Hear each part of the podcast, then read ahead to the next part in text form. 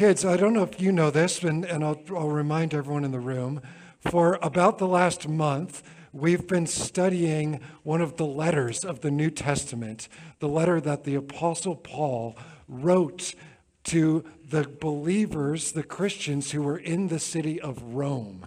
Paul had never been to Rome, but Rome was the biggest city that he knew about. It was, you know, in terms of it, the whole world that Paul knew, it was the biggest, most powerful city. And Paul had spent most of his life east of that city, and he wanted to get to Rome so that he could share the news about Jesus to the west of Rome, all the way to the ends of the earth, which in Paul's mind was like Spain. Okay, so he wanted to spread it all the way out.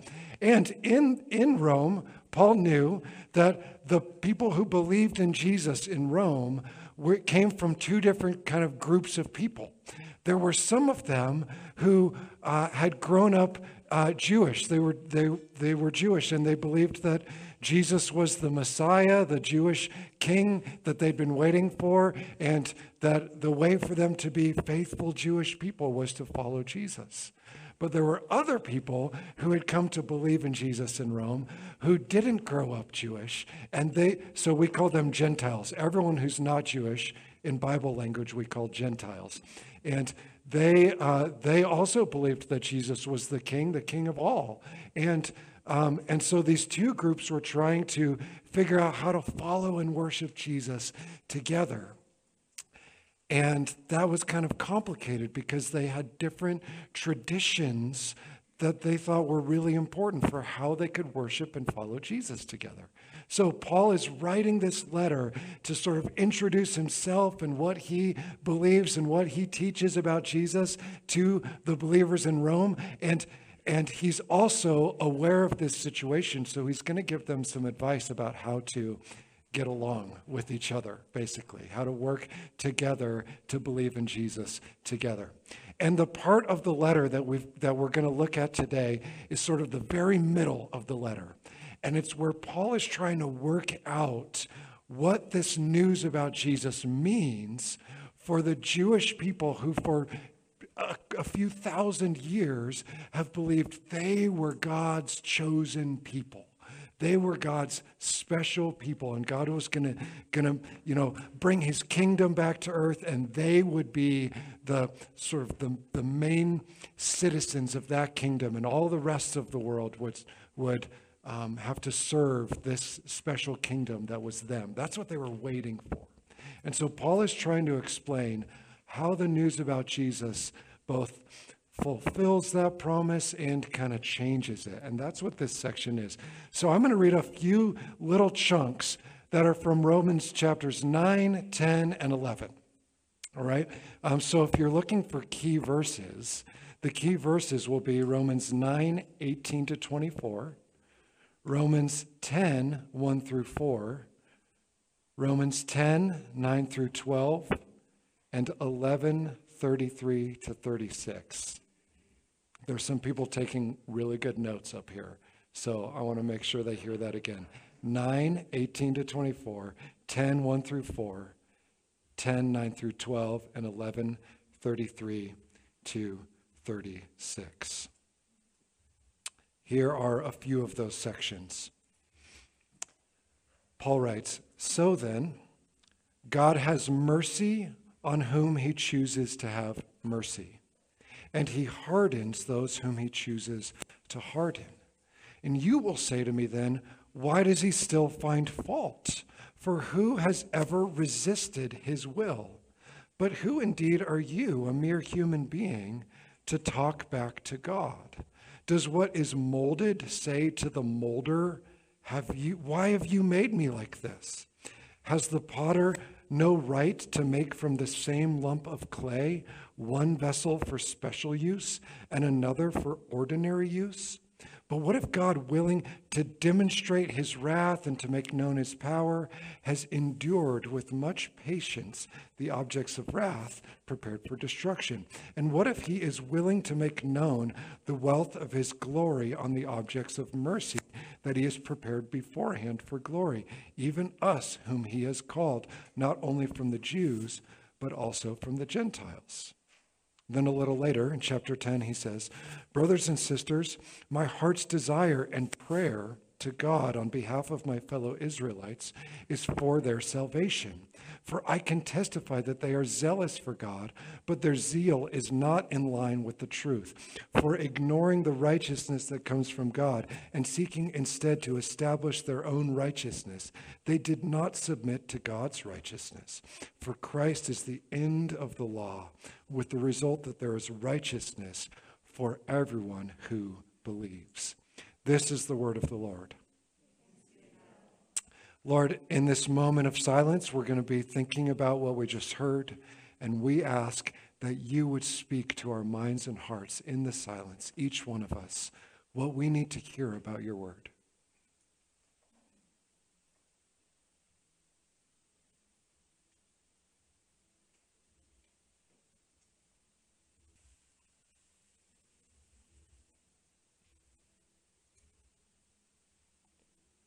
Father, because I'm aware that this section of this letter has been challenging and confusing to your people for the last 2,000 years, I just lay myself before you as the person trying to teach about it right here in this place and ask for your help, that you would make it come clear for all of us.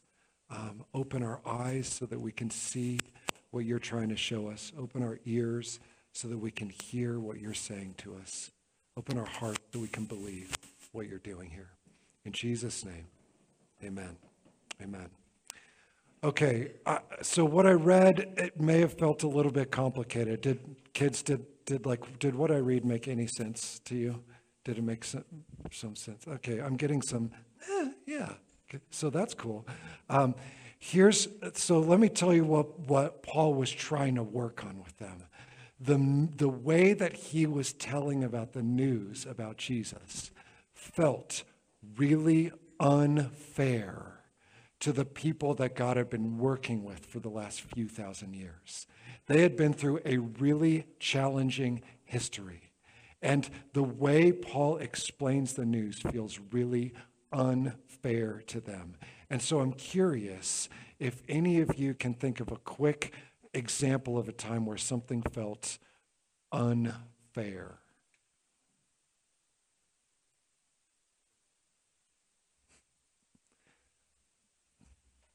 There's three kids sitting here who recently had their dad say, you have to give away most of your Halloween candy.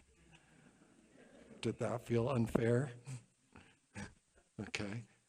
Yeah, Shay.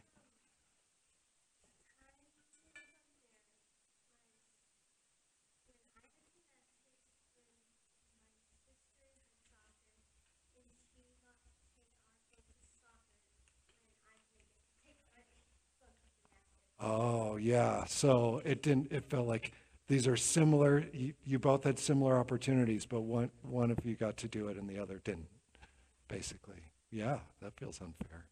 Yeah. Any other have a story about a time something felt unfair? Has it ever happened to any of you where you're in your class at school and there's some privilege that everyone has, and then one kid breaks the rule and the whole class loses the privilege? Have you ever had that? Yeah, that feels real unfair, doesn't it? I thought of a hypothetical example. Thinking about, me and my kids, this could happen in our house. This hasn't happened, but here's an example. Imagine there's a dad with a few kids and they're raking the leaves in their yard. And the dad says, anyone who fills up a whole trash bag with leaves gets this special treat, this like super special treat, figure out whatever that you want that to be. Anyone who does that. And so a couple of the kids get to work on it, and one of the kids is just doing it, just so diligently filling up the trash bag, and they shouldn't call it raking leaves, people. It should be called bagging leaves, because that is the hard part of the job. So anyway, that's another gripe I have for another time. So one is doing that, and the youngest kid Let's say it's a 4-year-old named Olivia, hypothetically, is like trying to work the rake but having trouble with it. And after, so one works for an hour and this 4-year-old, you know, spends a few seconds realizing she can't navigate the rake. And so pulls dad in, and then basically the one working really hard watches the dad fill up the whole trash bag on behalf of the 4-year-old. And then afterwards, both of them get the special treat. Would that feel fair? That would kind of feel yucky, wouldn't it? Yeah. So that's a really good example for us to think about. Fairness is what this section is all about. For us to understand what is going on here, I want to show you a picture that I've been showing the people who stay in this room on Sundays for the last month, because Paul was working with this big story about the news about Jesus. And if we don't kind of have that big story in mind, this won't really make sense. So this isn't quite perfect, but here's sort of my version of what I think the big story Paul understood was about the whole world, okay? So on one of, kiddos, on one of your sheets, you've got a bunch of circles. So that's kind of what I'm going to draw up here. So as far as Paul understood, and in sort of the Jewish understanding of things, the way everything started was, in the beginning, God created the heavens and the earth. All right, the heavens and the earth, and you know, they're together. You know, so that's like the stories of the Garden of Eden. Everything that everyone and everything needs is right there, beautifully available. Everyone is in the perfect type of relationship with everyone else. All of the animals are in the perfect type of relationship with each other. Everything that they need is freely, perfectly offered. But early on in the Bible, we hear the story that kind of changes, right? That situation shifts, because an idea was introduced at the very beginning that, hey, you're kind of in this situation where like God's made you sort of lesser than him. You're dependent on him. And if you take one of these things that he's given, you know, if you take the one thing that he said, this part isn't for you. If you take that for yourself, instead, he said that you'll die, but you won't die if you take it. You'll become equal with him. You'll be the provider of all the good things, you know. So that's what they did. That's the story of eating the forbidden fruit. And so, you know, Paul thought of that as a rebellion. There's a rebellion. And what happened, this is just a simple way to talk about this, but what happened is there was a separation where heaven sort of existed like this, but leaving, sort of departing from this heavenly space. Don't think of it as something up there with, you know, with angel babies. Think of it as just where everything is freely and joyfully provided. There's this separation, and they split apart. And this is sort of the normal reality that people have been sort of struggling with for a lot of human history. And what a lot of people over here have wanted to do is find a way to get over to here. You know, the term heaven has become a term for sort of escaping the hard things here and getting over here. And that's, if you think of any sort of religion, any philosophy, any way of finding sort of happiness or peace, you could think of it as people are sort of trying to get here, all right? The story that Paul is working with, though, is that several thousand years before Jesus, God started working with one particular family, one particular people group. He started with Abraham, but that people group ended up being called Israel. And he spoke to them like, you are going to show what it's like to have heaven on earth again. So they had this little group here called Israel. All right, you're going to show what it's like. And he gave them all sorts of things to show what it's like. And if you have your Bibles, I didn't read this part, but at the beginning of Romans 9, Paul lists off a bunch of things that they have. You have the patriarchs, you have the law, you have the temple worship, you have adoption as sons, you have all of this stuff, you know, all of these things to show what heaven is like. And so that, you know, for thousands of years, they're like, if we just follow these rules, we'll show what heaven is like on earth. We'll get to explain it. We'll get to represent it. And God even said to Abraham, my plan is that you do this in a way that you kind of spread heaven to the rest of the earth. That was their understanding, one way to describe their understanding of it. But Israel, and Paul goes through at the beginning of his letter, Israel has this long, hard history where instead of bringing heaven to earth, you know, in this way of describing it, the earth, the sort of the part of apart from God, where everyone's doing their own thing, and some people like it, you know, some people like it like that, you know, but things are not being used the way they're made to be used here. And that keeps sort of crashing in to Israel, you know, and so the line around it is getting kind of fuzzy, and Israel sort of fading, you know, dispersing into the earth. And so, and the, you know, they had a kingdom for a while, but then they got conquered and other kings and ruled over them, and so they started dreaming of a day when God would rescue them. And he would break into this new way of doing things. No, he would break into the old way of doing things and restore their kingdom. And it would all happen because they didn't see how they could conquer the different empires, you know, Babylon or Assyria or Greece or now the Roman Empire. They didn't, but they knew God could do it. And so they were waiting for that. And they were waiting. That's the king that they were waiting for. He's going to show up and do this for them. So that's the story that the Israelites are working with. And what Paul says is that has happened, but not quite in the way that they expected. So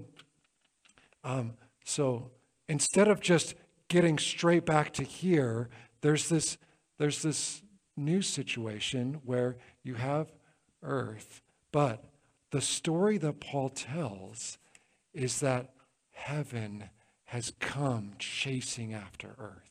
It's on its way over.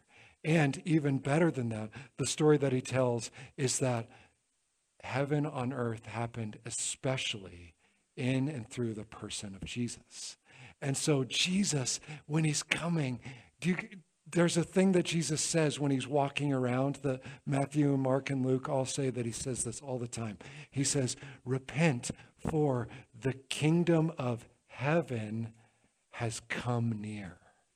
It's come near. So he's announcing it's here. And Paul's got this, the way he understands what Jesus did, Jesus' death and resurrection, is that slowly, beautifully, these circles will overlap again.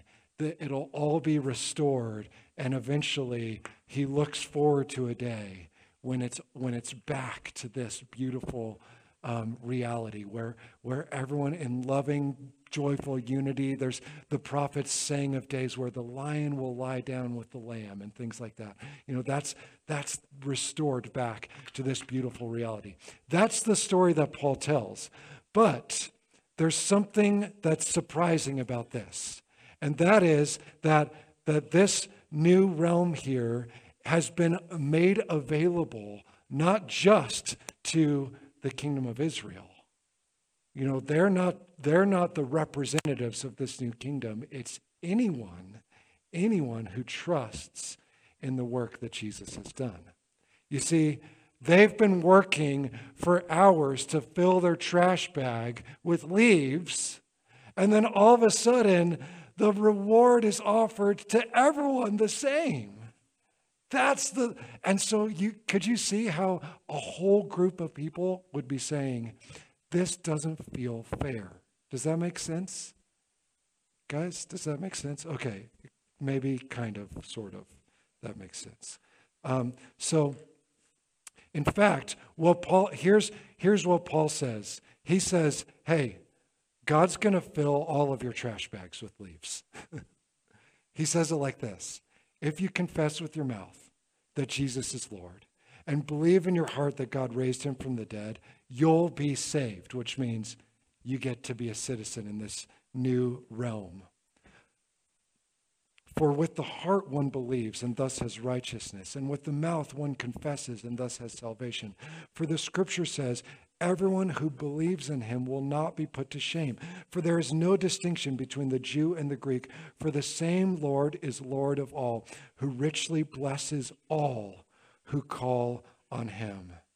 See, this is unexpected because Jesus didn't come and make the nation really strong and build a big army and conquer.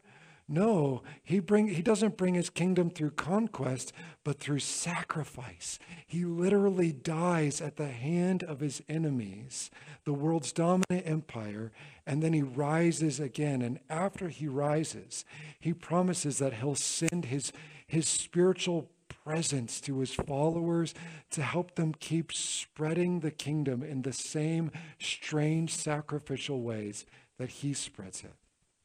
And that'll bring the two circles back together, restoring creation to its intended state. All right, so Israel and the Jewish people felt like this seems a little unfair. We ought to ask the people here to at least do some of the things that we've been supposed to be doing for thousands of years. We ought to have them do that. We ought to ask them to do that. And in this section in Romans 9, 10, and 11, I don't have a list for you guys, but Paul quotes like 30 different verses from the Old Testament to try to prove that actually God's had this plan all along. He uses the story of Isaac and Ishmael or Jacob and Esau, or even the story about Pharaoh to show that God has always passed his blessing by just giving them his beautiful promises. And that's what he's doing through Jesus. It's just hard for them to accept that he's doing that for everyone else too. All right? So did you know that Jesus, he knew that this would feel really unfair to some people? He did. In fact, Jesus tells some really interesting stories to illustrate it, better than the trash bag and leaves story. One time, he tells a story, you guys, about this person, a farmer who owns a bunch of land, and he needs to hire people to help with the farm. And so he hires some people at the beginning of the day, but then he needs more people. So he hires a few more people, but then he needs more people. And all throughout the day, he hires a bunch of people. He even hires some people just an hour before it's time to end the workday. And then he gets ready to pay them for the day's work. And they line up, and the people in the front of the line are the people who only worked an hour. And the people in the back of the line worked all day. And what the people in the back of the line see is that he pays the people in the front of the line for a whole day of work. And so the people in the back of the line are like, oh, yes, if they got a whole day, we're going to get like a week's worth of pay. They're super excited about it. But then he keeps paying everyone a whole day of work, a whole day of work, a whole day of work. And the people who worked all day, even though that's exactly what they agreed to, feel like they've been robbed. They feel like, well, that wasn't fair. Jesus told that story. He says, that's one way to think of the kingdom of God. He also tells a story about a dad who has two sons. And the older son is really like follows all the rules and is a good kid. And the younger son, when he's a young adult, decides, I don't want to be part of this family anymore. In fact, you've got give me the money that you owe me, and I'm going to do my own thing. And so he does that, and he leaves, and he cuts himself off from his family, and he lives a wild life, and he loses everything really fast. And then he realizes that my life now, it would be better even if I was a servant at my dad's house. So I'm going to go back and just, like, I don't deserve to be a son anymore, but I'm going to go back and just beg to be a servant in his house. And so he goes back, and he's got this whole speech to beg to be a servant. Do you guys know this story? It's the story of the prodigal son.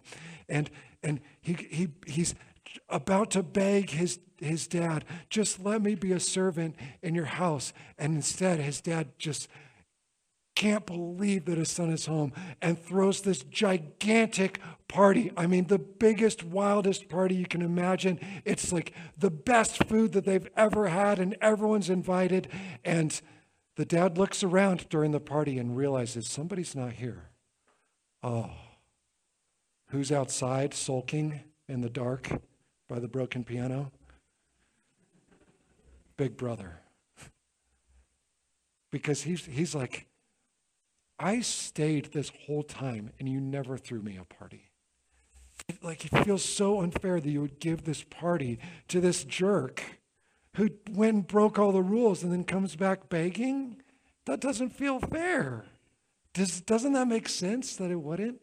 And at the end of the story, the story ends before we know whether he decides to go into the party or not. So that's what Paul's talking about in this section.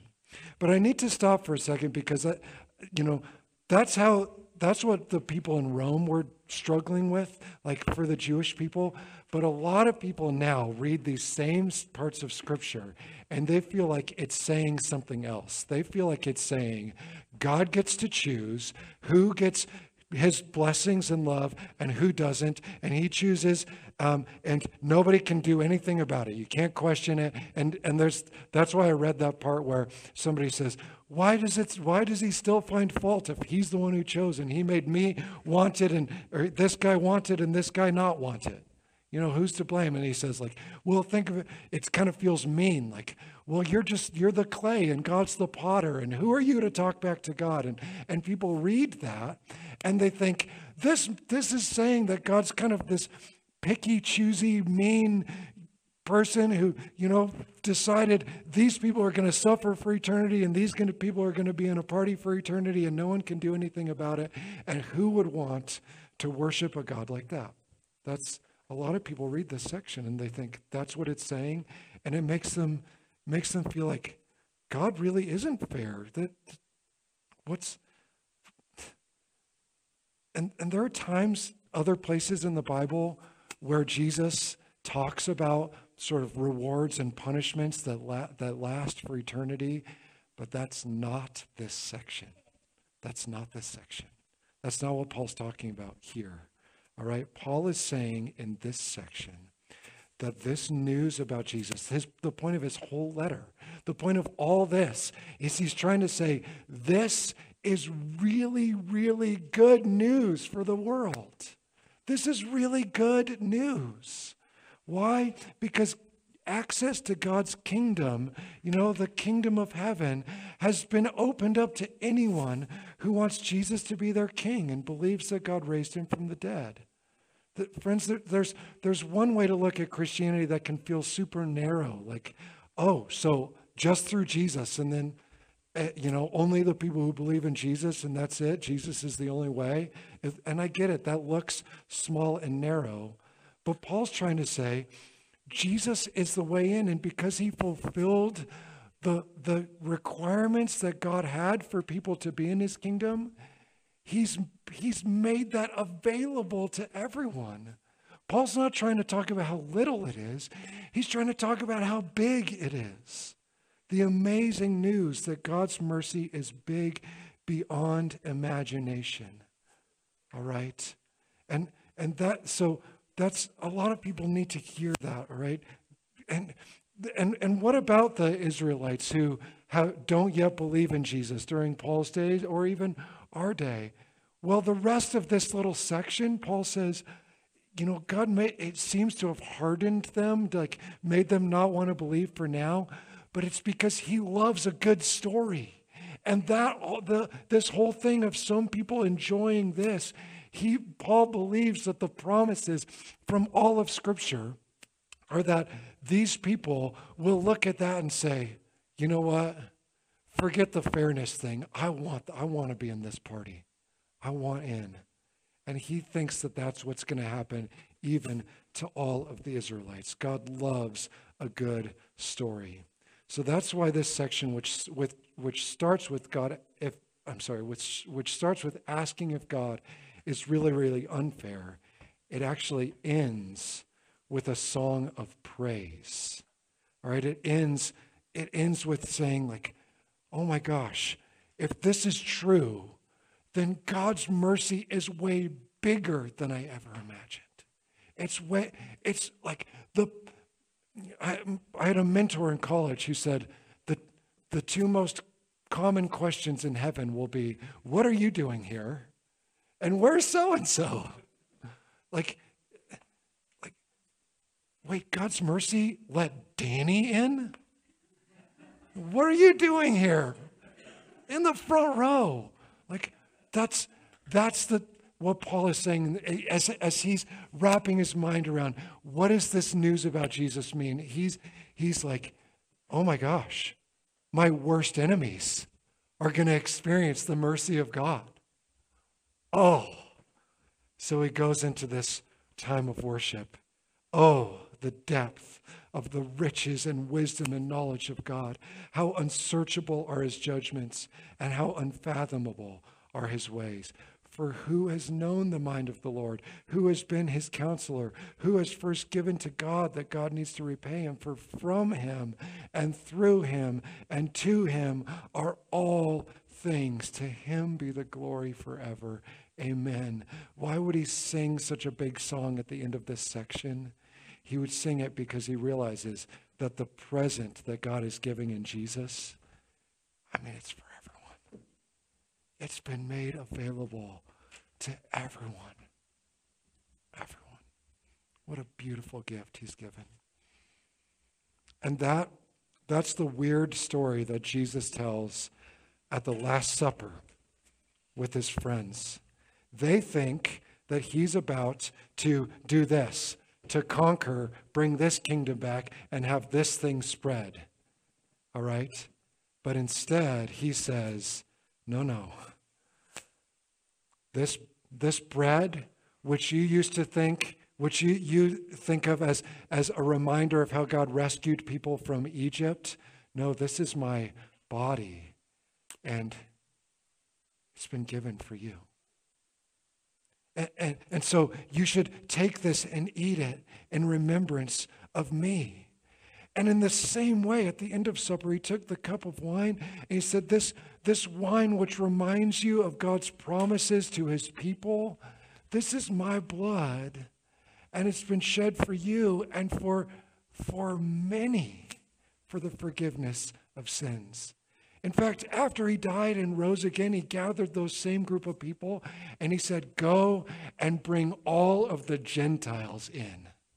Go make disciples of all the nations. That means the Gentiles. Bring them in, because this party, it's for them. And you get to be the ones who invite them in. That's the story we celebrate.